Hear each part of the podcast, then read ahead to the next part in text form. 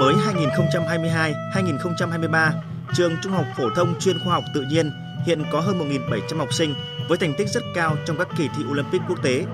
Đến nay học sinh của trường đã giành được gần 70 huy chương vàng các môn toán, tin học, vật lý, hóa học, sinh học và hàng trăm huy chương bạc, huy chương đồng các môn. Riêng năm nay, trường đạt kết quả cao nhất từ trước đến nay với 7 trên 10 huy chương vàng của cả nước. Tại lễ khai giảng năm học mới, Chủ tịch nước Nguyễn Xuân Phúc đã đánh trống khai giảng năm học mới và tặng quà các học sinh đoạt giải cao trong các kỳ thi Olympic.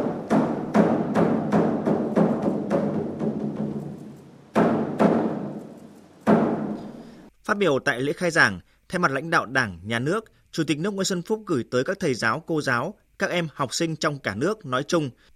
trường Trung học phổ thông chuyên khoa học tự nhiên nói riêng những tình cảm thân thiết và lời chúc mừng tốt đẹp nhất. Chúc thầy và trò cả nước bước vào năm học mới với khí thế mới, đạt nhiều thành tích trong dạy và học. Chủ tịch nước nêu rõ, Đảng, Nhà nước luôn xác định giáo dục là quốc sách hàng đầu và luôn quan tâm chăm lo đầu tư cho giáo dục. Ngay cả trong bối cảnh khó khăn do COVID-19, năm ngoái Việt Nam vẫn xếp thứ 59 về xếp hạng các quốc gia trong lĩnh vực giáo dục, tăng 5 bậc so với năm 2020. Trong nhiều năm qua, các đoàn học sinh nước ta đạt thành tích cao trong các kỳ thi Olympic quốc tế, trong đó có đóng góp của thầy và trò trường Trung học phổ thông chuyên khoa học tự nhiên. Chủ tịch nước Nguyễn Xuân Phúc chúc mừng thầy và trò nhà trường về thành tựu trong 57 năm qua, trở thành trường giàu thành tích nhất cả nước về đào tạo học sinh giỏi, khẳng định ở tầm khu vực và quốc tế.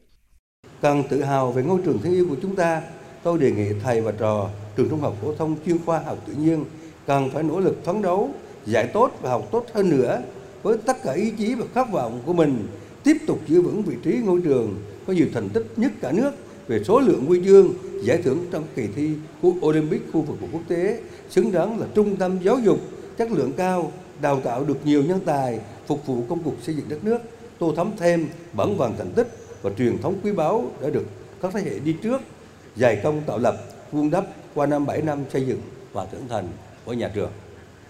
Tôi mong các em, học sinh trường trung học phổ thông chuyên khoa tự nhiên, cũng như tất cả các em học sinh trong cả nước hãy thực hiện thật tốt năm điều bác hồ dạy. Tiếp tục phát huy truyền thống hiếu học của dân tộc, nối tiếp các thế hệ cha anh, phấn đấu không ngừng học hỏi, tiếp thu tinh hoa, tri thức của nhân loại, bồi đắp trí tuệ, nhân cách, hoàn thiện bản thân, tự khẳng định mình để mai sau lập thân, lập nghiệp, cống hiến thật nhiều cho đất nước để Việt Nam chúng ta ngày càng vững bước, tiến lên đài vinh quang và cùng sánh vai với các cường quốc năm châu như bác Hồ kính yêu đã từng mong muốn.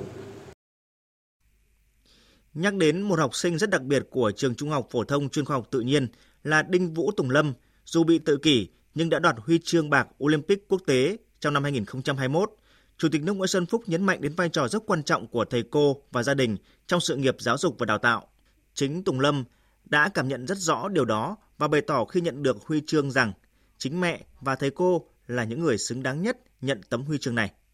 Chủ tịch nước cho rằng câu chuyện của Tùng Lâm sẽ truyền cảm hứng trong toàn ngành giáo dục và xã hội. Để hoàn thành thắng lợi nhiệm vụ năm học 2022-2023,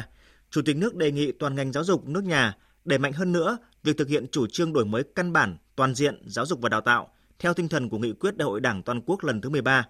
Theo đó, Bộ Giáo dục và Đào tạo cần tiếp tục đổi mới đồng bộ mục tiêu, nội dung, chương trình, phương pháp giáo dục và đào tạo theo hướng hiện đại, hướng vào phát triển con người toàn diện, phấn đấu đưa nước ta trở thành một quốc gia mạnh về giáo dục và đào tạo ở khu vực. Đặc biệt là quan tâm phát triển hài hòa giữa giáo dục công lập và ngoài công lập, giữa các vùng miền, ưu tiên các vùng đặc biệt khó khăn, đồng bào dân tộc thiểu số, biên giới, hải đảo, bảo đảm điều kiện thuận lợi để mỗi người dân đều được hưởng thụ thành quả tốt đẹp của nền giáo dục nước nhà một cách công bằng.